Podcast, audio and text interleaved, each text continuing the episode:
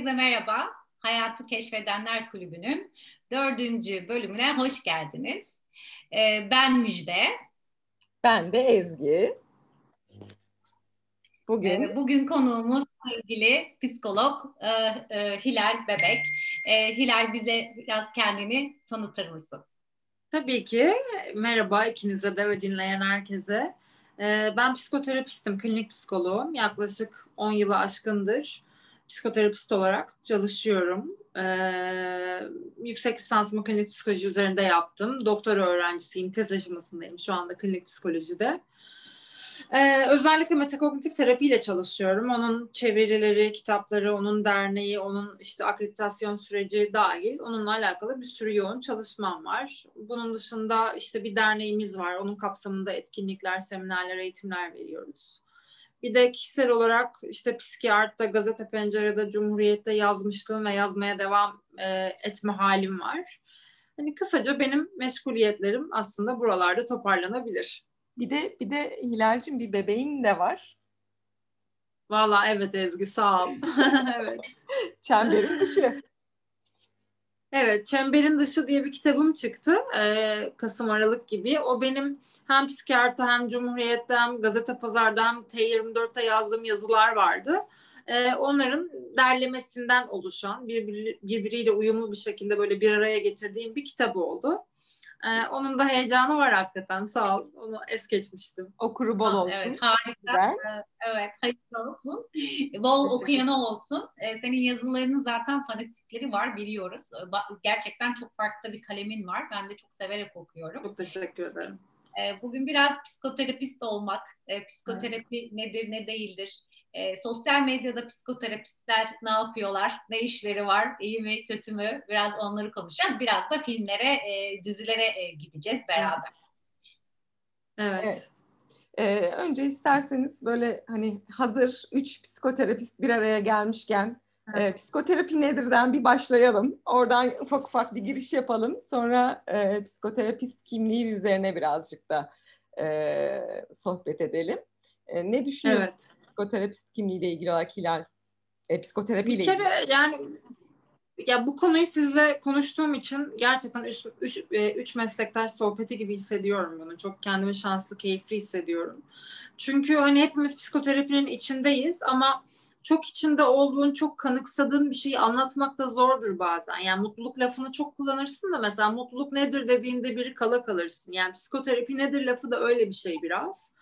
Biraz da kirlenmiş bir kelime e, terapi her şeyin sonuna eklenen bir şey ola geldi. Yani son yıllarda işte müzik terapi, sanat terapi, e, masaj terapi yani hani her şeyin her şeyle birlikte kullanıla gelen bir şey. O yüzden biraz kavram kargaşası da var. Ama e, siz de bilirsiniz yani hepimiz belki farklı ekollerden terapiyi uyguluyoruz. Dolayısıyla aslında hangi ekole, hangi yaklaşıma göre terapiyi açıkladığımız da değişir. Yani kimisi için, kimi ekol için bir yeniden onarıcı ebeveynlik ilişkisidir terapi. Kimisi için eski işte nesne ilişkilerini yeniden düzenleme, anlama, anlamlandırma biçimidir. Kimisi için dünyaya geçmişi, geleceği yorumlama biçiminin değişmesidir. Ee, ama e, farklı ekollerden farklı bir şekilde tanımlansa bile bana terapinin çok böyle ortak çekirdek bazı tanımları, omurga tanımları var gibi geliyor. Mesela bütün terapiler bence kendin üzerine düşünebilme becerisini geliştiriyorlar. Yani benim düşüncelerimin üzerine çıkıp bu düşüncem, bu duygum, iç dünyamdaki bu şey, bu ana ne anlama geliyor diye düşüncesini gözlemleyen, duygusunu gözlemleyen, kendine kendi üzerinden bakan gözlemleyici bir kendiliğin aktive olduğu, kendi üzerine düşünen insan var ve bunu ne kadar daha iyi yapabilirsek e, terapiler hangi ekolden olduğundan bağımsız bir şekilde o kadar iyi ilerliyor.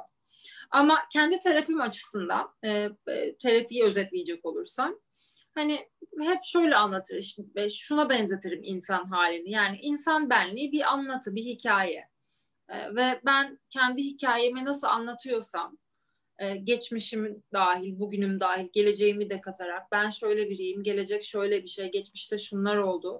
Nasıl anlatıyorsam ona paralel bir duygu dünyam oluyor yani. Hani ruh halim onunla paralel paralel oluyor. Ve anlatı biçimim değiştikçe e, aslında duygusal dünyamda da değişiklikler oluyor. Hani çok belki indirgemeci olacak ya da biraz soyutlamış olacağım ama terapi var olan hikayenin e, yeniden bence yapılandırılma halidir. Biraz uzatacağım belki ama bir metaforla daha bunu destekleyeyim. Mesela hepimizin yaşantısında bir sürü şey, olay vardır. Yani travmalar vardır, istismarlar, ihmaller olabilir ama hepimiz psikopatoloji geliştirmeyiz. Çünkü herkes yaşadığı olaylardan farklı bir anlatı çıkartır. Ben bunu şeye çok benzetiyorum Ezgi Müjde. Ee, mesela işte biriyle bir saat röportaj yaparsın. Sana yüzlerce şey anlatır. Ve o bir saatlik şey az önce programdan önce bahsetmiştik. Deşifresini yapsan sayfalarca sürer. Yani 30 sayfalık bir malzeme çıkar oradan. Sonra o, röpör, o söyleşiden sana birisi der ki gazetede bir sayfa yerin var. Özetle bunu ve bir manşet at. Bir sürü yeri elemen gerekir, bir sürü yeri seçmen gerekir. Öyle bir manşet atarsın ki adamın anlattıklarını yansıtmaz ama doğrudur manşet. Öyle bir manşet atarsın ki bambaşka yere çekersin konuyu. E biz de hikayemizle alakalı geçmişimize dönüp baktığımızda bir manşet atıyoruz. Mesela değerliyim, değersizim, herkes beni üzdü, ben kötü biriyim ya da başarılıyım, hayatta kaldım. Bir manşet atıyoruz yani. O manşeti atarken de bazı bilişsel yorumlar ve çarpıtmalar ve işte e, seçimler yapıyoruz. E, terapi de e, bütün bu büyük malzemeden nasıl bir manşet çıkardığını, nasıl bir özet çıkardığını, bunu bu kompozisyonu nasıl yaptığını, nasıl daha farklı yapabileceğini konuştuğumuz alan. Ama ne desem eksik kalacak terapiyle alakalı. Hani bunun altını çizerek e, bu benzetmeyi yapıyorum. Bir sürü farklı taraftan terapinin ne olduğunu anlatabiliriz tabii ki. Ee, aslında şey Çok haklısın. Hani böyle bir fili e, farklı farklı yerlerinden e, tanımlamaya çalışmak gibi aslında. Öyle. Değil mi? Nereden tuttuğuna bağlı. Öyle gerçekten öyle. Yani bir tanesi bu. Aynen öyle. O zaman buradan şeye gidiyoruz biz. Aslında böyle ne tek tanım var, ne tek bir bakış açısı var. Temelde bazı şeyler var. Mesela biz e, kendi ekolümüzden bunu ne diyoruz? E, senaryonu yeniden yazmak diyoruz mesela. Evet. Kendi evet. ekolünden başka bir şey diyorsun. Evet. Ama temelde iki tane şey var değil mi? Bir hikayelerle gelme hali. Evet. O hikayelerin belki yeniden gözlemlenmesi, yeniden yazılması, yine danışanın isteğiyle, hızıyla, arzusuyla. Ve bir taraftan da özellik de çok önemli şey, sanki değil mi Hilal? Yani ben yanındayım, devam ediyorum ama bir taraftan bir gün onun özerk olması, kendi başına artık o yola devam edebilme halini destekleyebilmek. Çünkü Kesinlikle. burada bazen e, ilişkilerde, terapi ilişkisinde e, işte gidiyorum işte terapist beni dinliyor dinliyor dinliyor e, belki bazen tavsiye veriyor ki bu bizim alanda hiç olmaması gereken bir şey ama bizim temeldeki amacımız e, danışan terapist ilişkisinde danışanı daimi olarak o alanda tutmak değil bir gün uçması için aslında destekleme halimiz. E, onun da önemli olduğunu düşünüyorum. E, bu tanımın içinde bir yerde e, olması gerektiğini düşünüyorum. Tabii kesinlikle yani çok önemli bir noktası burası. Sonuçta biz bazen iyilik çok yanıltıcı bir kelimedir. Yani birine çok iyi hissettirebilirsiniz ama e, işte uyuşturucu da çok iyi hissettirebilir. Her aldığınızda iyi hissedersiniz ve almaya devam etmeniz gerekir. O yüzden e, danışana bağımlı iyilik hali, danışmana bağımlı iyilik hali, terapiye bağımlılık iyilik halindense terapinin kendi kendine balık tutmayı öğrendiği ve artık terapiye ihtiyaç duymadığı, terapisten bağımsız bunları sürdürebildiği bir noktaya gelmesi nihai amacımız tabii ki. Ee, onun dışındaki iyilik ve mutluluk terapiyle beraber giden ve bitmek bilmez bir süreç aslında onun gerçek köklü sahibi iyilik halinden e, hali olduğunu söylememiz çok zor. Haklısın. Tabii dediğin gibi yani e, bağımlılığa dönüşen e, terapi e, süreçleri var. Yani danışan açısından bağımlı ilişkiye dönüşen değil mi? E, bu e, baktığımız zaman zaten hani terapinin amacının dışına sapmış olma durumu olarak tanımlanabilecek bir şey. E, çünkü bizim e, senin de söylediğin gibi, Müjde'nin de söylediği gibi nihai hedefimiz zaten danışanın bir şekilde kendi başa çıkma mekanizmalarını, kaynaklarını keşfedip hayatına e, bütünleşik bir şekilde devam etmesini sağlamak aslında. Yani ona Evet. o, o anlamda o rehberliği yapmak, e, o e, eşlikçiliği yapmak ama bu ilişki bazen e, bağımlı e, terapist ve danışan ilişkisine dönebiliyor. Ya kesinlikle Ezgi sen söylerken aklıma şu geldi. Yani tabii yani işin mutfağını bilmeyen biri açısından bazı şeylerin anlaşılması çok zor ama bazı kültürel kodlarımız var. İşte yakınlık nedir?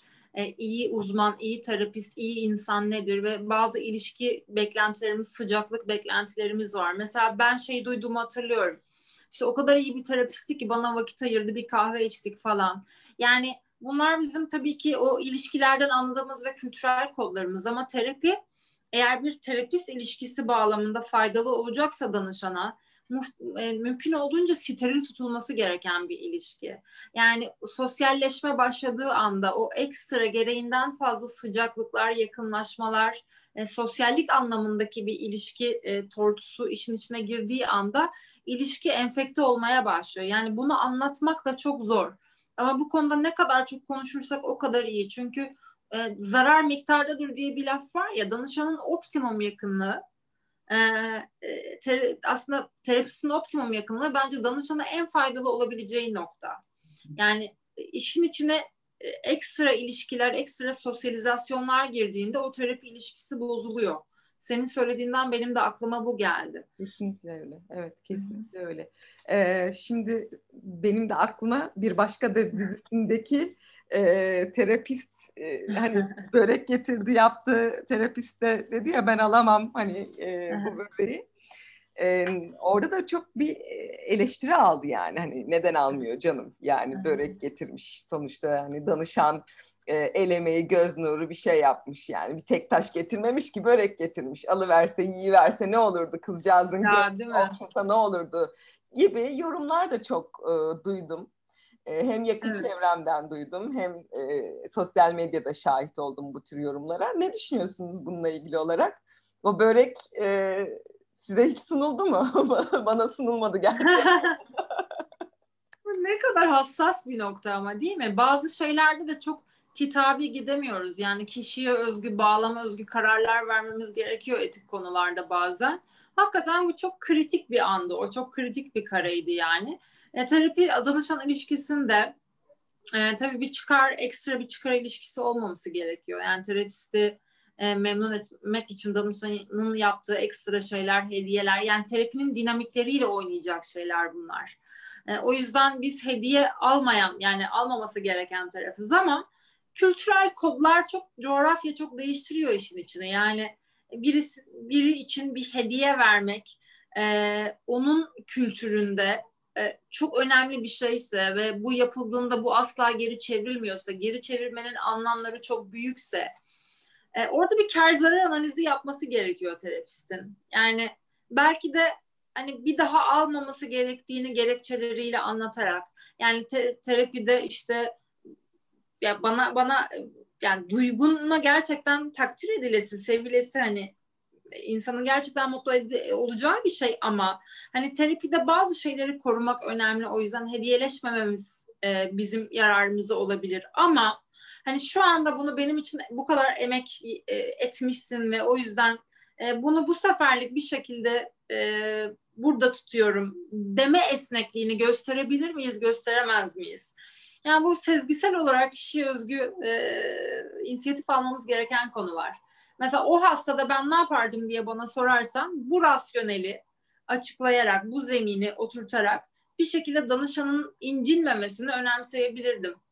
Ama başka haklı bir rasyonelle danışana iyi aktararak bunu başka bir terapist başka bir şey yaparsa da bu etik dışı olur diyemem. Bence Siz ne düşünüyorsunuz?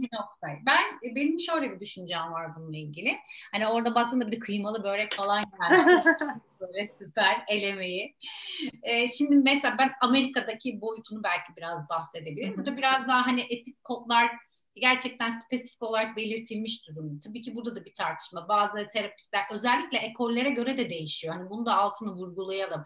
Çünkü insanların gözünde hep şöyle bir şey var değil mi? spesifik bir tane psikolog tanımı, spesifik bir terapist tanımı, spesifik bir işte ilişki tanımı.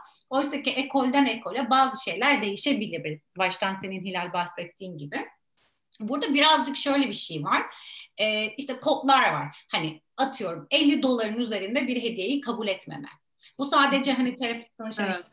Mesela öğrenci öğretmen ilişkisinde de benzer bir şekilde. Dolayısıyla hani bir hediye ile gidiyorsa e, terapiste e, danışan hani belki bunu işte o anlamda bir değerlendirip konuşup hani başka bir yerden bir sınırlandırma geldiği zaman belki daha kolay olabilir. Yani hani evet hediye al, e, getirdiğin için çok teşekkür ederim e, ama ben işte belli bir miktardan daha fazla hediyeyi kabul edemem çünkü evet. böyle bir kod var. Bence o birazcık terapisti de e, kurtaran bir şey baktığın zaman. Evet. Bizim bir yasamız, bir düzenlememiz olmadığı için daha buralara gelemi gelemiyoruz ama ben de senin dediğin şeye katılıyorum. Yani o hediyeyi vermenin anlamının danışanda ne olduğunu biz sezgisel olarak biliriz. Yani bir danışan için memnun etmektir. Bir evet. danışan için teşekkür etmektir. Buna evet. getirecek terapist olarak bence biziz. E ne anlamda bunu getiriyor? Hani hala o memnuniyet dinamiğini sürdürmek için mi getiriyor? Evet. Yoksa gerçekten e, işte e, büyük bir e, teşekkürü kendi kültürel dinamikleri içinde elinden geldiğince bu börek orada güzel aslında simge değil mi? Hani parası yok pulu yok belki ama evet. yapabildiği en iyi şeyi yapıp evet. minnettar olma halini e, ifade ediyor ama o minnettar olma haliyle ben ne yapacağım bence? Orası daha mühim. Ben terapist olarak onu Doğru. nasıl Hani ah ben ne kadar güzel de iyi bir terapistim de bak görüyor musun ne kadar da memnun ettim mi? Yoksa bu ona ait bir şey. Bana ait bir şey değil ayırt edebiliyor muyum? Bu da ya, önemli bir konu diye düşünüyorum. Müjde çok çok çok önemli bir şey söylüyorsun. Yani şey şimdi şöyle tabii danışanın hani sonuçta orada yaptığı ekstra bir şey var ve ona niye ihtiyaç duydu? Yani her şey terapi malzemesine dönüşü, dönüşebilir ya. Evet, hani evet. E, neden o kadar minnettar hissediyor ya da e, ne, neden karşı tarafı mutlu etmek istiyor? Yani tam hediyeyi aldık ama hani burada ne oluyor ona da bir bakalım mı konuşmak çok kıymetli bir şey. Mesela Amerika'da 50 dolar kuralı var diyorsun. Ama bu 50 doların altında mesela bir danışan 10 dolar 10 dolar her gün her seans bir hediye geliyor. Yani tekrarlayan bir patern var. Ne oluyor orada? Yani bir terapistin böyle bir şeyi gözden kaçırmaması zaten terapistliğinin gerektirdiği bir şey. O yüzden bir hediye vermek sadece bir hediye vermek değil. Ee, bunu bunu bunu konuşmak, bunu masaya yatırmak, bu açıklıkla te, e, danışanla doğru işlemek zaten kırgınlıkların önüne geçer bence. Evet, kesinlikle. Bence çok önemli bir şey. Bir de aklıma şimdi sosyal medya kısmı geldi aslında değil mi? Bazen e, görüyorum e, sosyal medyada işte çiçek getirmiş danışanı e, ve evet. böyle sosyal medyaya Şimdi yeni bir pencere açıyorum size. evet gerçekten öyle oldu. ne düşünüyorsunuz? Sosyal medyada e, biz psikoterapistlerin, psikologların yeri nasıl, ne olmalı, nereye kadar ya. orada durmalıyız? Valla bu verdiğin örnekten hareket edeyim ben. Belki Ezgi'nin de aklına gelen şeyler vardır ama benim aklıma hemen geldi. Ben şahit oldum. İşte böyle danışanları olması insanın falan. Yani abartmayın bunlar gerçekten bana e, kelimenin tam anlamıyla fiyasko gibi geliyor. Yani bir danışan gerçekten öyle bir motivasyonla, öyle bir bağlamda getirmiştir ki onu kabul etmemiz gerekir. E, daha iyi olabilir ya da kabul etmemiz ama onu sınırlarız, çerçeveleriz. Bunlar ayrı, içeride olan şeyler ama bunu sunmak, hele ki herkese açık bir sosyal medya ortamında, diğer danışanların gördüğü de bir ortamda. İyi ki böyle danışanlarım var. Yani herkesle olan bütün danışanlarımla olan dinamiklerimi etkileyecek bir şey. Yani birinin bana ekstra eforu beni mutlu ediyor. Onu sosyal medya üzerinden yüceltiyorum. Diğerleri de bunu bu sahnelemeyi görüyor. Motivasyon diğerleri, kaynağı oluyor onlara da. Tabii tabii. Bu bir manip, bu bir manipülasyon yani. İyi danışan, kötü danışan, ne güzel danışan, evet. bana emek veren danışan. Yani burada çok e, patolojik bir e, ve gerçek bizim steril e, ilişkilerimizi zedeleyecek bir dinamiğe hizmet etmiş oluyoruz aslında. Üstelik o danışanın gerçekten bunu paylaşmamızı isteyip istemediğini bilmiyoruz. Onu böyle bu şekilde yüceltmenin çiçek getirmediği seanslar açısından ona ne hissettireceğini bilmiyoruz. Ya da diğer ee, danışanlara değil mi Hilal? Yani ben diyelim e, terapistimin böyle bir paylaşımını görüyorum ve ben hiç hayatım boyunca çiçek götürmemişim. Evet, Belki evet. de ben de bir başka danışanda şöyle bir duygu yaratacak. Ah bak en gözde danışan ben değilim. Belki onu daha çok seviyor. Bak o çiçek getirmiş ama ben çiçek götürmedim hiç. Ya da ben de direkt direkt şey olurdu yani ne kadar kaba bir danışanım ya hani resmen gab, olabilir falan diye. ben bunu insani direkt suçlardım yani hani etiketi yapıştırırdım kendime. Dolayısıyla diğer danışanların da aslında oradaki resimden kendilerine yönelik bir duyguyu, düşünceyi alması mümkün baktığımızda. Daha geniş Aynen öyle. düşünmek lazım o yüzden değil mi? Bir şey yaparken. Hani burada şunu da altını çizelim mi? Hilal Ezgi biz bunu konuştuk ama hani ya bizim burada amacımız aman e, iyi terapist budur, kötü terapist budur, resmi oraya koyan terapist de kakadır falan asla böyle bir şey değil. Biz sadece kendi perspektiflerimizden bunların danışan kısmında nelere sebep olabileceğine dair e, kendi deneyimlerimizle, bilgilerimizle bir şeyler söylüyoruz. Yoksa tepeden bakan bir tavrımız Doğru söylüyorsun Müjde. Yani bu bir şey gibi aslında bizim aramızda da hani belki bizi dinleyenlerle de bir akran süpervizyonu, belki akran dayanışması gibi. Sonuçta sosyal medya kültürü de psikolog psikolog olarak sosyal medya psikoloğu kültürü diyelim. Yani yeni oluşan bir şey ve bunun içindeyken bazı kör noktaları görmek hepimiz için zorlaşabilir. Bence ne kadar konuşsak, ne kadar çok iç e, e, eleştiri yapsak, öz eleştiri yapsak o kadar iyi. Yani bu söylediklerimizden hiçbirimiz muaf değiliz. Çünkü sosyal medya öyle bir şey ki yani böyle sıcak suda yavaş yavaş pişen kurbağa vardır ya çatlayana kadar. Yani çatlayınca farkında olur. Öyle bir şey. Yani ısınırken fark etmiyoruz olan biteni. O yüzden mesela sosyal medyada kendimi eleştirme noktasında benim de geçmişe dönüp baktığımda Allah Allah bunu nasıl paylaşmışım, bunu nasıl yapmışım diyeceğim şeyler var. Yani olabilir mi böyle bir şey dediğim gerçekten şeyler var. O yüzden ne kadar konuşup masaya yatırsak o kadar iyi. Yani etik hatalar bence e, bazı kör noktaları barındıran şeyler ve konuşulunca bir öteki tarafından geri bildirim aldıkça düzelebilirler. Tabii tabii. Ee, hı hı. Ay, sözünü bitir. E, çünkü yine senin yazınla alakalı bir şey söyleyeceğim de e, böyle bölmek istemiyorum şey araya girip de. Ee, şey diyecektim yani sosyal medyada bir de danışanlardan çok bahsetmek yani yani hani bana şey gibi geliyor abartıyor muyum bilmiyorum bakın söylerken emin değilim ama hani yatak odasından bir insan sürekli bahsetmez tamam mı? Yani danışanından sürekli bahsetmezsin yani hani meslektaş sohbetidir akran süpervizyonudur, bir kongredir, bir amacı bir bağlama vardır. Bir danışanlar bir gizlilik çerçevesi içerisinde masaya yatırılır. Ama terapide danışandan niye bahsedeyim ki ben pardon sosyal medyada yani bu benim zihnimde danışan kelimesiyle danışan kavramıyla ilişkimin bozulduğu anlamına gelebilir. Yani danışan bir meta değildir. Şöyle öyküler var. Benim de günlük şöyle danışan akışım var. Şöyle de danışanlarım var. Yani eğer bu kadar metalaştıysa, bu kadar malzemeleştiyse bence bu bizim özneler arası ilişkimizi, öteki özneyle ilişki kurma biçimimizin, formatının değiştiğine dair bir işarettir öyle değil mi? Yani her postun altına ben danışanımla ilgili bir şey yazamam. Gizli de olsa yazamam. izni de olsa yazamam. Çünkü o bir post malzemesi değil. Kesinlikle öyle. Evet. Ben burada bir şey, e, e, Ezgi hemen bir şey ekleyeceğim sonra sen unutma bir şey söyleyecektim. Burada aklıma şöyle bir şey geldi.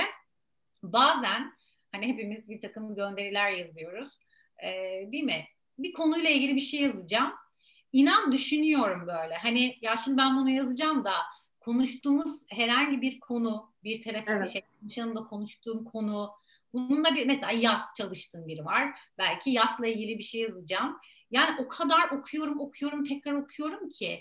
Değil mi? Yani orada konuştuğumuz bir malzemeyi ben burada Doğru. olmam umarım diye. Çünkü olabilir bazen. Yani orada Çok okuduğu şey danışan, aa bu benimle ilgili ya da bizim konuştuğumuz şeyle ilgili bile diyebilir. O yüzden senin şu hani kaynarsa örneğin o kadar doğru bir şey ki, o kadar doğru bir şey ki. Yani bazen hepimiz yapıyoruz. Evet. Hepimiz e, şey koyuyoruz ama belki o perspektiften düşünmeyerek hareket ediyoruz. Bu bence çok insani. Çünkü yine bunun henüz e, çok etik bir çerçevesi yok. E, önümüze konulan bir şey yok hala tartışmaya açık yanları var. O yüzden e, zorlayıcı bence ama bu, bu şapkayla da ya da bu gözlükle de düşünmek kıymetli. Koyarken ne olabilir? Nereye temas edebilir? Aynen öyle. Bir de bir de müjde e, sonuçta sosyal medya ödül ceza sisteminin zaaflarını çok iyi bilen bir platform. Yani e, dopamin salgılıyoruz bir şey beğenildiğinde, bir şey paylaşıldığında bir şey görüldüğünde, izlendiğinde elbette ki sonuçta biz böyle bunlar olsun diye paylaşıyoruz bir yandan da. Ve daha çok tıklanan, daha çok talep gören, daha çok paylaşılan şeyleri yapma isteğimiz artıyor. Bu şu demek. İzleyiciler ve tıklayıcılar neyi paylaşmamız gerektiğini bizi gizli gizli öğretiyorlar, bizi manipüle ediyorlar. Yani bu noktada beynimiz ödüllendirildikçe ve geri feedback aldıkça onu yapma isteği artabilir. Ve ben danışanla ilgili bir şeyleri paylaştıkça bu daha çok izleniyor ve talep görüyorsa onu yapmaya doğru eğilebilirim. Yani bu tür zaaflarımın farkında olmak zorundayım. Bir şey bazen gerçekten daha çok talep görür ama yanlıştır. Bir şey de daha az talep görür ama faydalıdır. Yani e, bu buradan bakmak sosyal medyaya ve o tıklanma, o beğenilme, o paylaşılma arzunuzun nelere yol açabileceği noktasında uyanık olmak senin deney, deyiminle önemli bir şey. O zaman demek ki biraz da kendimize bakacağız. Eğer öyle bir arzu Vallahi öyle. olsa belki de bu kendi terapimin de bir konusu. Değil mi? Hani Elbette. Her e, terapist kendi terapisinden geçmeli.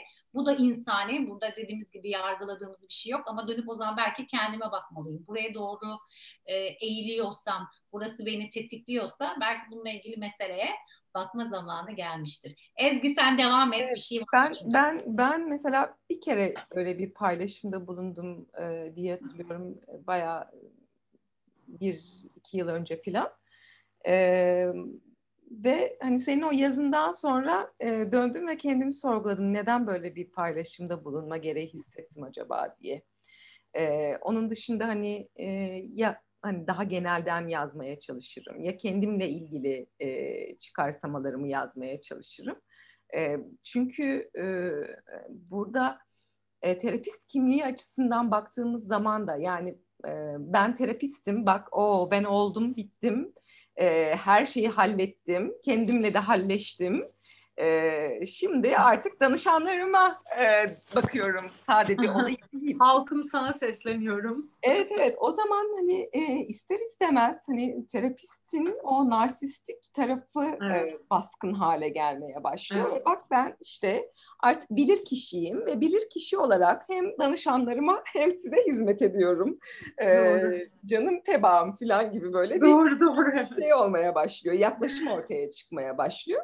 Bu da ister istemez e, bizim yine terapist kimliği açısından biraz kendimizi e, aynalamamız gereken bir noktaymış gibi geliyor bana da. Kesinlikle. E, senin o yazın mesela bende bu etkiyi e, bıraktı. Yani acaba terapist kimliği olarak narsizmi ne kadar yaşıyorum? Ne kadar? Ya yaşıyorum? Ezgi o kadar önemli bir şey söylüyorsun ki bir şey söyleyeyim mi sana? Yani yazdığım her şeyi gerçekten önce kendime yazıyorum. Muhtemelen kendimden hareketle çıktığım yazılar oluyor. Yani e, çok bilen bir yerden e, sürekli bir manifesto e, aktaran şekilde sonuçta söyleyici konumundayız. Bu ister istemez bir hiyerarşi oluşturuyor sürekli manifesto aktaran ya da işte bilgi veren biri olarak sosyal medyada bu benle ilgili ne anlatıyor? Yani biz terapistler olarak kendimizi sürekli bence çalışmak zorundayız. E, o yüzden bunun ne anlama geldiğini sorgulamazsak orada bir şeyi patolojikleştirme ya da etik dışı hale getirme riskimiz çok fazla. Ben mesela kendimle ilgili bir e, öz eleştiri yapayım. 5-6 sene önce e, ilk defa işte sosyal medyada bir şeyler paylaşan bir psikolog olarak böyle bir sosyal medya hesabı açtığımı hatırlıyorum ve şey paylaşmıştım bir, birkaç defa mesela terapist koltuğuyla günün sözü gibi hani terapi notu gibi. İşte her gün bir terapi notu e, ve işte bir iki danışanlarımla işte e, aklımda kalan güzel şeyler. Bunu birkaç defa yaptım. Sonra bıraktım yapmayı ama sonra dönüp baktığımda mesela geçmişte ne hatalar yaptım diye yani şu anda çok eleştireceğim bir şey. Yani terapi notunu sen sosyal medyada yani o terapi çünkü gizli değil hesabın. Yani bu ben miyim, bu benim karım mı? Benle ilgili ne düşünerek bunu yazdı, beni niye yazmadı diyecek bir sürü kişi var ve üstelik benim danışanlarıma bakma biçimini, onları malzemeleştirme şeklinde değiştirebilecek bir şey bu. Yani benim terapimin asıl amacı terapi notunu Instagram'da yazmak değil ki. Bunun gibi böyle geçmişe dönüp baktığımızda hatalarımız vardır ve beş sene sonra dönüp baktığımızda da bugün hatalarımız var muhtemelen. Yani o yüzden bence e, eleştirel ses, böyle işte iğneyi kendimize batıran o sesler birlikte böyle bir araya geldiğimiz çok kıymetli. Yani söylediğimiz her şeyi yapıyoruz muhtemelen çünkü. Kesinlikle, kesinlikle katılıyorum bence de. E, ve hani o da insan olma haliyle alakadar bir şey. Çünkü biz de insanız. Biz de her şeyi mükemmel yapmıyoruz, mükemmel bilmiyoruz. Ama her zaman söylediğimiz şey değil mi? Gelişime açık olmak. Yani ben bir şey yapabilirim, yanlış da yapabilirim. O çiçeği koymuş olabilirim, terapi notu yazmış olabilirim. Hepsini yapmış olabilirim. Hı-hı. Ama orada belki senin söylediğin çok önemli bir şey var. Dönüp kendime acaba bu benim hangi ihtiyacımı karşılıyor? Evet, evet. Ben yaparken ne neden yapmak istedim? Hani dönüp kendimi eleştirmek, ay ben ne kadar kötü bir terapistim demek yerine yine kendime dönmek. Çünkü bu da benim geliştiren değil mi? Mesleki olarak da değiştiren bir yer aslında. E, dolayısıyla önemli bir noktaya e, parmak bastığımızı düşünüyorum. Eleştirmekten çok belki gelişmeye doğru e, bunları konuşuyor olmak bence çok çok kıymetli. Biz birbirimizden de bir şeyler öğrenen insanlarız çünkü. Ben de aynen Ezgi bir şey yazıyor öğreniyorum, sen bir şey yazıyorsun öğreniyorum. Aa evet diyorum ben burayı düşünmemişim. Aynen senin dediğin gibi Hilal kör noktalar, hepimizin kör noktası var. Ve bu çok normal. Olmaz mı? Valla olmaz mı kesinlikle. Ee, yani şey bana biliyor musunuz çok vurucu bir anım var benim. E, dost acı söyler ama tabii nasıl söylediği de önemlidir ama mesela Müjde işte yani birbirimizi uyarmak bu noktada ve birbirimizle paylaşımda bulmak kıymetli bir şey. Seneler önce bir, bir takipçimin bana şey dediğini hatırlıyorum. Ne hakkında dediğini hatırlamıyorum ama bir şeydi. Sonradan paylaşmakta ya kendime eleştirdiğim bir şeydi ve bana dedi ki neden bunun üzerinden reklam yapıyorsunuz ki dedi. Bak ya o kadar net konuşan hiç kimse o zamana kadar benim bir postumla ilgili olmamıştı o kadar canım yandı ki yani söylediği şeyle alakalı böyle kırıldım yani ama bazı kırılmalar ve bazı yüzleşmeler iyidir. Onun söylediği üzerine düşündüm ve haklıydı. Yani biz evet birbirimizi beğenip destekliyoruz ama yapıcı eleştiriler olmazsa, o muhalif ses olmazsa kendi içimizde ve akranlarımız içerisinde valla şey yaparız yani psikoloğun yobazı oluruz yani psikoloji yozlaşır. O yüzden o muhalif seslerin işte böyle konuşmalarla kalması e, önemli ya gerçekten. Güzel mi? Psikoloji yobazı olmak. Ezgi ne diyorsun? Çok güzel değil mi? Yani hani e, umuyoruz ki biz esnek e, olup böyle destekleyici ve geliştirici tarafta e, olmaya devam ederiz. Yani yolculuğumuz o şekilde devam eder. Biz mesela bazen müjdeyle çok etik bulmadığımız durumlarla ilgili olarak bazı meslektaşlarımızı şey yapıyoruz yani bilgilendiriyoruz bazen. E, özelden hani işte bazen danışanlarının fotoğraflarını koyanlar bile oluyor yani hani bırakın çiçek fotoğrafı paylaşmayı. Oh. E, çocuk danışanlarıyla fotoğraflarını paylaşanlar evet. oluyor. Evet. Yani bu bu mesela hani tamamen aslında e, danışanın bir kere e, oradaki e, hani biz ne yaparız normalde? Hani bir şey yazacaksan bile onu e, kimliğinin e, deşifre olmaması için her türlü şey yaparsın, e, iznini alırsın vesaire. Bir çocuk söz konusu olduğunda o çocuğun e, kimliğinin deşifre olması, e, her ne kadar ebeveyn onayı olsa bile o çocuğun fotoğrafının orada açık hesapta paylaşılması, hani ben kendi çocuklarımın fotoğrafını paylaşırken bile 40 kere düşünüyorum ki çoğunlukla paylaşmıyorum evet. ama bazı şeyler oluyor ki paylaş paylaşıyoruz. Çocuklar da onay verirse eğer ama bir danışan çocuğun fotoğrafının paylaşılması çok aslında etik dışı bir durum ve biz bu konuyla ilgili bazen meslektaşlarımıza hani e, uygun bir uslupla bunu bilgilendirdiğimizde, söylediğimizde e, çok şey yaptığımız, bloke olduğumuz, engellendiğimiz durumlarla falan karşılaştığımız zamanlar oldu müjdeyle. Ee, yani bu... isim vermiyoruz aslında. Ee, yani yaşadıklar yazıyoruz. İfşa etmek değil amaç tabii ki. Ee, ama zaman zaman evet böyle şeyler e, tabii ki üzücü. Çünkü dediğim gibi yani birbirimizi geliştirmek için bunları söylüyoruz. Ama orada da belki o kişinin dönüp kendine bakması lazım. Hani ne oluyor da ben bu insanı engelleme gereği duyuyorum ya da bundan hoşlanmıyorum. Hilal'in örneği gibi belki değil mi? Hani oradan gelen şey onu ne kadar üstte, ne kadar canını acıtsa da aslında bunların hepsi kendimize dönüp e, bakma fırsatı diye düşünüyorum.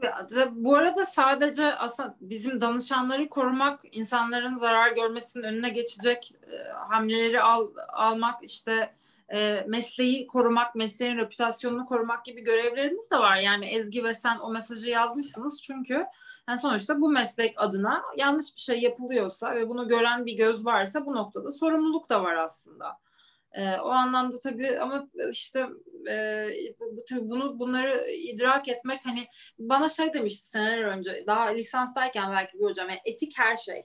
Ya o zaman bunu anlayamamıştım. Etiği şey zannediyoruz. Tamam gizlilik aramızda bilmem ne. Öyle değil. Yani etik, etiği anlamak ve idrak etmek ve içselleştirmek demek bak Ezgi ve sen nelerden bahsediyorsunuz? Yani o çocuk ileride ne hissedecek? O annesinin onamı varsa bile, o çocuğun kimliği, o çocuğun sınırları, o çocuğun daha karar verme ehliyetinin olmaması. Bütün bunlar şunu gösteriyor. Biz bilişsel ve duygular, duygusal olarak biriyle eş duyum kurabiliyoruz. Bir ötekiyle empati, e, bir ötekine empati gösterebiliyoruz. Ötekini ayrı bir özne olarak görebiliyoruz. Yani ötekinin sınırlarına dikkat etmek istiyoruz. Ötekiyle ilgili sorumluluk almak istiyoruz. Yani etik deyip geçtiğimiz şey bizim nesne ilişkilerimiz mi diyelim, bizim dinamiklerimiz mi diyelim, bizim bilişsel olgunluğumuz mu diyelim. Bütün bunlarla ilgili de bir şeylere e, işaret ediyor aslında.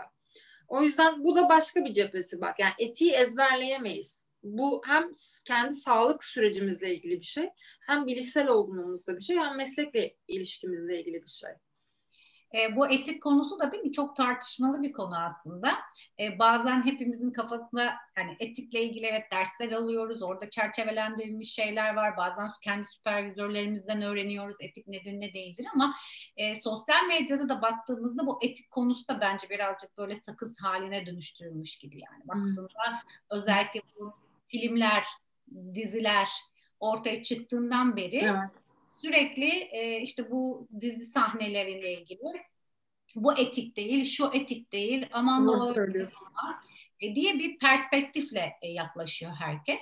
E, bununla ilgili ne düşünüyorsun? Filmler, diziler ve etikle ilgili ne düşünüyorsun? Senin bakış açın ne? Önce Müjde şeyi söyleyeyim. Şu, şunda haklısın. Bazen ahlaklılık ahlakçılığa dönüşüyor. O ikisi birbirinden çok ayrı bir şey. Yani bu etik değil, şu etik değil derken aslında onu bir iktidar aracı haline getiriyor olabilirim. Onu bir e, otorite e, aracı haline getiriyor olabilirim. O yüzden o zaten bir yine kör nokta yani. Ben kimim ki etikle ilgili şeyler dağıtıyorum? Yani burada duygu düşünce paylaşımıyla iktidar kurma çabası birbirine karışabilir bu bir. İkincisi diziler bana bir yanıyla olumlu geliyor. Çünkü e, işte sizle program öncesinde de konuştuk. Yani dizilerin tabii ki Sonuçta psikolojiye gitmek, psikoterapi almak, psikiyatrik e, ilaçlar kullanmak bunlar kültürümüzde de böyle birazcık ön yargı gösterdiğimiz şeyler, kalıplarımızın olduğu şeyler ve insanları destek alma noktasında bu meseleyi insanların gözünde normalleştiriyor. Ee, benim gibi başkaları var ya da işte buna gitmek çok da anormal bir şey değil. Bunu normalize ediyor bir şekilde. İnsanlara bu alanı tanıtıyor. Yani bu anlamda elbette ki bir sürü olumlu tarafı var. Bir de e, sizle de konuştuk. Çok da abartmamak gereken bir taraf da var. Yani hani e, bazen imamlar, öğretmenler falan böyle polisler bunlarla alakalı da bu kişiler kötü rollerde olduğunda e, imamlar böyle mi, polisler böyle mi, öğretmenler böyle mi diye ayaklanmalar olur. Hamamcılar Odası falan bir hamam sahnesiyle ilgili bir filmdeki hamamcılar odası yürümüştü mesela hamamcılar öyle değildir diye. Aha, aynen mesela yani meslek fetişizmine de gerek yok. Yani bunlar sonuçta diziler ve filmler. Burada olumsuz terapist örnekleri de olabilir. Yani bu ideal terapisttir diye iddia edilmediği sürece eksik terapist örnekleri ya da ya da olumsuz karakterdeki bir polis örneği bunlar olabilir. Ama elbette ki şu tehlikeli bir şey. Eğer e, terapist, ideal terapist diye sunulan bir yerde ve insanların ideal terapist olarak model aldığı algıladığı bir yerde eksikler olduğunda, insanların terapiden beklentileri, insanların terapiyle ilgili yanlış algılamaları e, meydana çıkabilir. İşte buralar belki birazcık daha o zaman konuşulmalı. Yani konuşulduğunda uzmanlar tarafından belki birazcık daha zararları yan etkileri azaltabilir. Bir başka tehlike benim gördüm. Siz ne dersiniz bilmiyorum ama Şimdi bana bir şeyin trend haline gelmesi biraz korkutucu geliyor.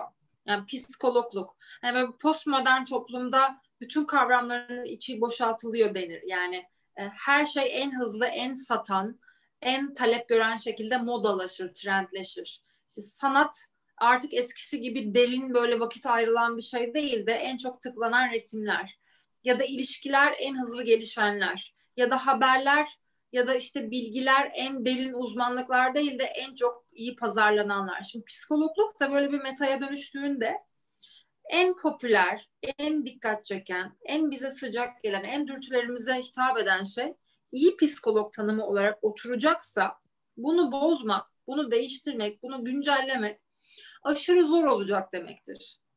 O yüzden ya dengeleyecek psikoloji, psikoterapi nedir? Dengeleyici çalışmalar olacak ya da bu kadar da popüler kültür malzemesi haline getirilmeyecek bir yandan da. Yani bu da bir tehlike risk tabii bana göre. Siz ne diyorsunuz bilmiyorum. Ben ben kesinlikle katılıyorum. Yani e, burada e, yani bir e, denge lazım yani neye göre, kime göre, e, nedir? Hani e, bunun şeyi hani, bilmiyorum Müjde Amerika'da o daha farklı bir deneyimden perspektiften belki bakabilir olaylara. Oradaki e, yaklaşımlar nasıl onları bize anlatabilir ama e, açıkçası yani ben senin söylediklerine katılıyorum. Burada e, hem e, ekol bazında da baktığımızda farklılaşmalar söz konusu aslında. Ben mesela hani, aile terapisi de yapıyorum ve aile terapisinin yaklaşımı çok daha farklı olabiliyor onun ekollerinden bir kısmı. Mesela Hı-hı. Virginia Satır'ın yaklaşımları çok çok daha farklı Tabii. olabilir. Daha dokunsaldır, işte evet. daha belki direktif e, yönlendirme yaklaşımını sergiler, yönlendiricidir vesaire. Şimdi perspektifin de ne olduğu çok önemli ama biz bir dizi sahnesi görüyoruz. Sadece bir kare görüyoruz ve o karenin içerisinde terapistle danışan ilişkisi görüyoruz. Ama o terapistin hangi ekolden beslendiği, işte onun e, background'unun ne olduğu bunların hiçbirini bilmiyoruz. O bağlamı tam olarak nedir ne değildir Aynen. bilmiyoruz. Ve kafamızda bir e, şema oluşmaya başlıyor. İşte terapist bu, danışan bu ya da işte hasta bu. Evet terapist bu gibi bir e, şey oluşmaya başlıyor, formasyon oluşmaya başlıyor. Hı. Ya da terapiye giden kişiler açısından değerlendirdiğimizde mesela ben genellikle e, hani daha böyle gündelik yaşamsal e, problemleri olan e, ve hani daha böyle işte stres yönetimi, kaygı yönetimi, öfke yönetimi gibi konularda, ilişkisel konularda e, sıkıntılar yaşayan kişilerle çalışıyorum mesela. E, baktığında hani çalıştığım hani popülasyon hayatını, günlük yaşamını aslında büyük oranda çok e, rahatlıkla sürdürebilen kişiler. Ama dizi senaryolarında, dizilerde gördüğümüz kişilerin çok büyük bir bölümü evet. ciddi patolojiler de sergiliyor. Yani şu an gördüğümüz dizi karakterlerinden bahsedecek olursak işte Masumlar Apartmanı ya da Kırmızı Oda'daki evet e, şeyler ağır e, aslında psikopatolojileri sergiliyorlar. E, bu da belki e, tedirgin de edebilir kişileri bir açıdan. Yani hem evet ya bak o yaşıyor ben de yaşıyorum gibi bir e, anlayış da oluşabilir ama onun ters kutubu da söz konusu olabilir. Ya ben ne böyle biri miyim ki gideceğim hani terapi alacağım. Tabii tabii. Tabii. Haklısın yani e, mesela e, e, aslında bazı mesela e, olgular sonuçta yatış gerektirir. Hani çok ağır düzeyde olduklarında ya da psikiyatrik tedavi, e, e, farmakolojik tedavi ağırlıklı gider. E, psikoterapi ortamında genelde bizim klinik e, ortamımızın istatistiğini e, işte günlük işlevselliğini sürdüren kişiler e, oluşturur. Sen, ben, işte diğerleri. Ve e, tabii sonuçta daha çok ilgi gören diziler, işte reytingin artması anlamına gelen şeyler daha egzajere olan olaylardan oluşuyor. Daha dramatize edilmiş şeylerden. Ama mesela ben bazı örnekler gördüğümde bu dizilerde hani kendi kendime diyorum ki hayır yani bu yatış gerekli ve daha istisna görülen bir danışan türü aslında. Ama orada işte terapi odasında görüyoruz ve gerçekten dediğin gibi terapinin o kadar ağır bir durumda aslında gerçekleştirdiğinin alt mesajını bize bize veren şeyler var. Ama Ezgi en sonunda ben düşündüğümde kendi kendime şöyle dedim mesela yani e, evet bunlar yanlış anlaşılmalara ve doğru anlaşılmalara, avantaj dezavantajlara sahip olabilir. Ama e, bu dizileri ortadan kaldırımcılık tabii ki kaçınmacı işte kaçınma davranışına e, uygun bir, bir söylem olur. O zaman biz de bunları dengeleyecek, bunları aydınlatacak, daha fazla dengeleyici unsurla haşır neşir olacağız. Bu bize böyle bir pas veriyor aslında. Onu gole çevirmezsek o bir, bir şekilde sağ dışında kalır o şey. Yani böyle bir sorumluluk, böyle bir yük, yükü bizim omzumuzda arttırıyor bence bu diziler sadece.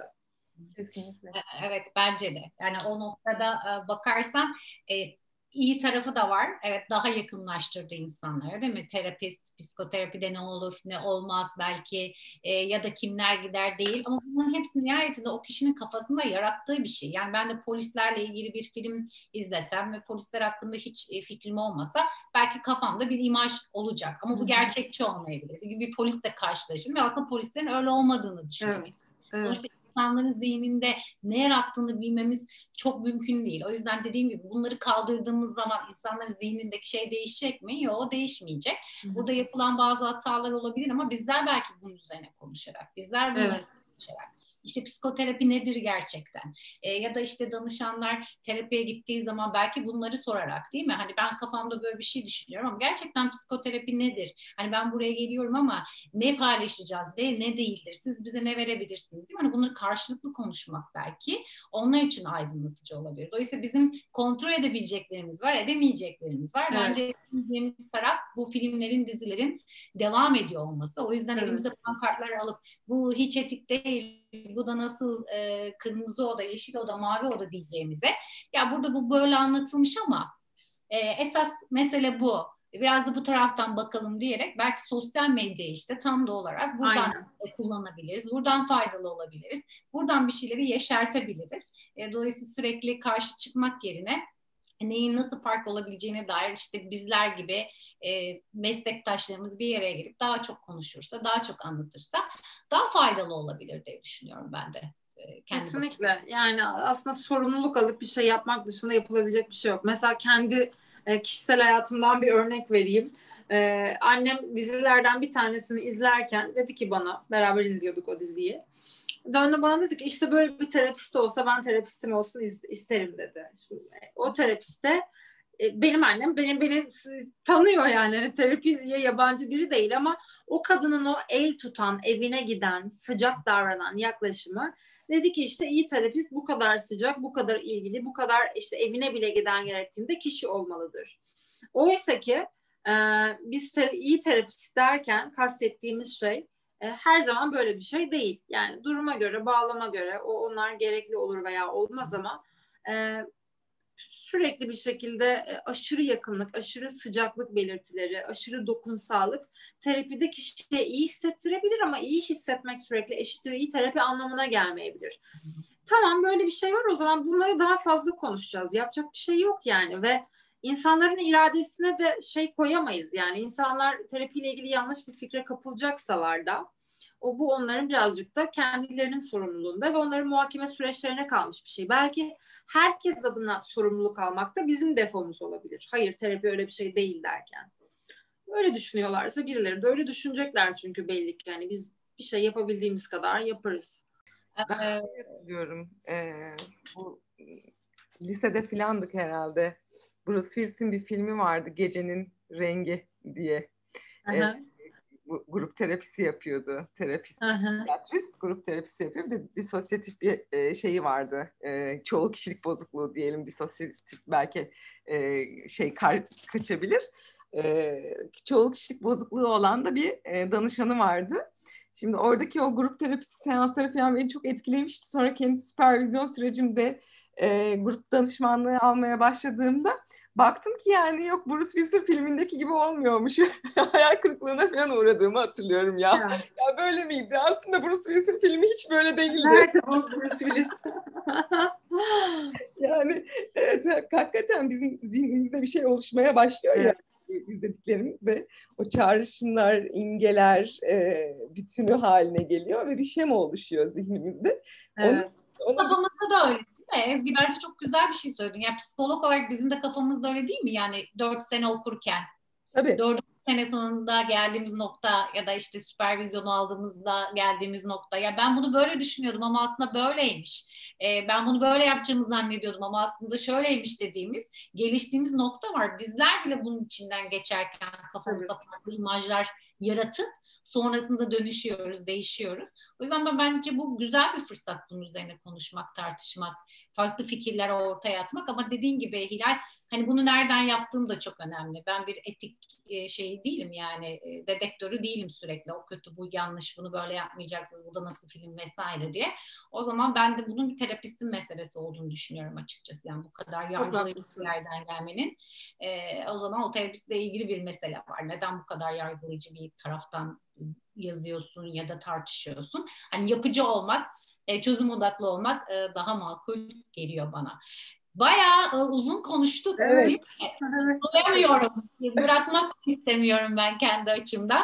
Normal evet bana da kısa geldi yani ben şu anda bir saat daha konuşabilirim ama evet, kapatalım. Evet. Ya bir de bir de şeye de değinelim ufacık. Ee, ben mesela hani şeyleri de çok sık görüyorum sosyal medyada. Ee, sürekli böyle bir hani pozitif bir hani e, şey angaje etmeye çalışan e, yaklaşımlar oluyor. Pozitif bir bakış açısı hani sürekli bir mutluluk. Pozitiflik.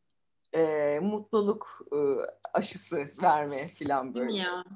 E, evet. işte şöyle yap, oley, böyle yap, süper falan. E, şunu yaptığında çok iyi gelecek, çok iyi hissedeceksin. Sen zaten değindin yani Hilal. E, terapinin iyi hissettirmek üzerine kurgulanan bir şey olmadığını aslında. Yani e, amacımız danışana iyi hissettirmek, sürekli onu pohpohlamak ve e, onun hep iyi hissetmesini sağlamak değil. E, ama sosyal medyadaki bazı paylaşımlar da değil mi böyle sürekli yani iyi hissetmek üzerine odaklandığında e, sanki o da biraz böyle farklı bir e, şeye kayabilir mi? E, ne düşünüyorsun bununla ilgili olarak? Yani e, tabii hani böyle motive edici, sürekli pozitiv e, pozitivizmi yüksel, yücelten postlar falan belki daha ilgi görüyordur, daha çok paylaşılıyordur. O bizim mutluluk tanımımızı da biraz şekillendiriyor. Sanki sürekli iyi olmak ve sağlıklı olmak öyle bir şeymiş gibi. E, beklentilerimizi de şekillendiriyor. Sürekli öyle olmalıymışız gibi. Oysa ki şey yani hani sağlıklı olmanın bir denge olduğunu biliyoruz. Hatta sağlıklı acıların, yas tutmanın, e, kedere temas etmenin ne kadar önemli olduğunu biz terapistler olarak biliyoruz. Yani e, sosyal medya bazen sanki insanın gerçek dünyasının fantezi dünyasına benzer bir şey olması gerektiğini vaaz ediyor. Yani olumlu, has halinde o çocuksu halimiz var ya cennette. Ama gerçek dünyaya döndüğümüzde hayat öyle bir yer değil. Bu sefer gerçekle ideal yani beklentimiz arasındaki mesafe açıldıkça da gerilim artıyor benim sağlıksızlık nedirle alakalı böyle kendimde sevdiğim çok güzel bir tanım var. Yani biz bazı sağlıklı acılardan kaçmaya çalışırken sağlıksız acılara tutunuyoruz bence. Zamanında iyi hissetmek uğruna e, yapıştığımız başa çıkma mekanizmaları sorunun kendisi oluyor bence. Evet. Yani bu anlamda da sürekli pozitif hissetme hali derde dönüşebilir, derdin kendisi olabilecek bir şey. Ee, ama tabii, beraberinde getirebiliyor yani bazen. Tabii yani, tabii. Duygusal kaçınmayı. Ya bir de şöyle bir şey var. Yani ister istemez Instagram kültürü öyle mesela. Hepimiz aslında ya şöyle tabii ki ben demiyorum ki orada cenazemizi paylaşalım. Ama orada yasımızı paylaşabilmek, orada e, bazen hani kendini açmakla da ilgili konuştuk ya. Yani hayatın olumsuz giden parçalarını konuşabilmek bence gerçeklikle ilgili daha bütüncül bir resim sunuyor. Bu da önemli bir şey. Yani ben böyle düşünüyorum. Yani acının da içinde olabileceğini bilmek aslında. Yani gerçekten bu e, terapiye gitmek, terapi süreci yani her daim iyi hissedeceksin ve sonunda sürekli iyi hissedeceğin, sonsuz bir mutluluğa varacağın bir liman değil. Belki böyle e, algılarda yaratıyor bunlar. Ya da her zaman mutlu olmalıyım, her zaman iyi hissetmeliyim. O zaman ne oluyor? Acıya hiç yer yokmuş gibi, acı gerçekçi değilmiş gibi geliyor belki insanlara. Hı-hı. Ama bu da senin dediğin gibi insanoğlunun belki de yapısı bu değil mi? Acıyla kalmak o kadar zorlayıcı ki sürekli iyi hissetmeye doğru bir eğilim içindeyiz. E, böyle bir belki biyolojik de bir e, altyapımız var. İşte onu belki ayırt edebilmek. O zaman dediğin gibi iyi hissetme uğruna öyle şeyler yapıyoruz ki onlar sorunun temeli oluyor. Meseleler bunlara dönüşüyor ister istemez. Dolayısıyla bunlar da bazen çok gerçekçi olmayabiliyor ama e, tabii ki e, neyi neden takip ettiğini bilen de bence artık bir grup oluşmaya başladı. Çünkü çok fazla artık psikolog var, çok fazla terapist var, e, çok fazla e, tırnak içinde şifa verme niyetiyle ortaya çıkan psikolog mu yoksa başka bir şey mi olduğu belli olmayan hesaplar var. Yani herkes kendi ihtiyacı doğrultusunda birilerini seçiyor, takip ediyor. Ama bir seçici e, grupta var aslında artık neyin ne olduğunu bilmeye başlayan terapi nedir ne değildir, psikolog ne yapar vesaire. E bunlar da bence bizim bilinçli çabalarımız da oldu. O yüzden bence alanda olmalıyız. Yani sosyal medyada evet. olmamız gerektiğini düşünüyorum ben. Hani eleştirmek yerine e, neyin nasıl olduğunu anlattığımız yerde durduğumuz sürece ne kadar yapabiliyorsak o kadarını yapacağız. Biz de hata yapacağız. Biz de yanlış yapacağız. Ee, belki o zaman birbirimize böyle tık tık deyip böyle ya burada bunu yaptın ama ne oldu da öyle oldu diye soracağız. Ve naif bir yerden birbirimizi ya eleştireceğiz bence. Belki böyle daha da zenginleşeceğiz diye. Aynen. Arkadaşlar ben size son soruyu sorayım mı? Benim hep konuşmak istediğim bir şey. Öyle kapatalım. Ee, bu psikoloji zirveleri yani bu zirve, zirve üzerine zirve ile ilgili ne düşünüyorsunuz? Zirve üzerine zirve. Her şeyin zirve olması. Psikoloji zirvesi e, yani ve psikoloji zirvesinin farklı insanlar tarafından herkesin zirve açıyor olması. Yani o seminerlerin hep zirve adında ol. Yani kimse sıradan değil, kimse e, e, böyle bir, bir tık aşağıda değil. Kimse amatör değil. Hepimizin zirvelere Herkes katıldığı. zirvede diyorsun yani. yani ben oraya takılıyorum mesela. Sizin orayla ilgili bir şeyiniz var mı? Bir bu zamana kadar kim yorumunuz, gözleminiz? Hiçbir zirveye katılmadık. Henüz bir davet almadık zirve için. Zirvenin izleyicisi de olmadık da hani o yüzden Henüz zirveye varamadık kendi açımızdan. Zirveye ulaşamadık. Biz öyle kendi e, kavrulup gidiyoruz. yani e, Ezgi sen başla. Gerçekten hani orada hani içeriğinde ne olduğunu tam bilmiyorum. Ne, ne paylaşılıyor. Yani e, TED TED gibi bir organizasyon mu bu? Hani çıkıp hani TED konuşması yapar gibi konuşma mı yapılıyor orada? Hani ne oluyor? Çok bilmediğim bir şey açıkçası e, hani içinde de bulunmadığım, seyircisi de olmadığım, hani seyircisi olsam belki daha bir fikrim olur, ya şöyle şöyle şeyler oluyor orada e, diyebileceğim bir durum söz konusu olur ama e, inan hani çok bu konuyla ilgili bir e, bilgim yok. Ee, ama evet ben mesela sürekli biz, biz zirve hani birkaç isim bir araya geliyor. Evet. organizasyon yapılıyor falan. Eğitimle ilgili olabilir, ebeveynlikle ilgili olabilir ya da kişisel gelişim zirveleri falan oluyor.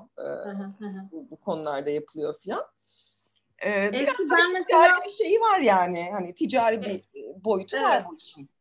Ya bir tane ben mesela bir kere katıldım. Bu arada içerikle ilgili bir eleştirim olduğu için değil. Yani hani katılımcılarla alakalı bir eleştirim olduğu için de değil ama hani psikolojik gözle ya da sosyolojik gözle baktığım zaman bütün organizasyonların adına zirve denmeye başlama, başlanması hani toplumsal olarak bana bir mesaj veriyor. Hani herkesin zirvede olmayı isteği, herkesin zirvelere katılması, herkesin bir zirve anlatıcısı olması falan aslında bu dediğin gibi yani ticari bir tarafı olan ama bir, bir yandan da bizim o narsistik ihtiyaçlarımızla ilgili bir şey olabilir ve e, dikkatimi çekiyor yani sormak istedim size. Oraya hani yine hangi amaçla katıldığına da bağlı bir durum belki e, bilmiyorum ama hani ne, ne için katılıyorsun ya da e, hani niçin izliyorsun, ihtiyacın ne? E, burada belki yine kişinin kendine yönelik bunu sorması hani e, daha e, gerçekçi bir yaklaşım olur diye düşünüyorum. Doğru.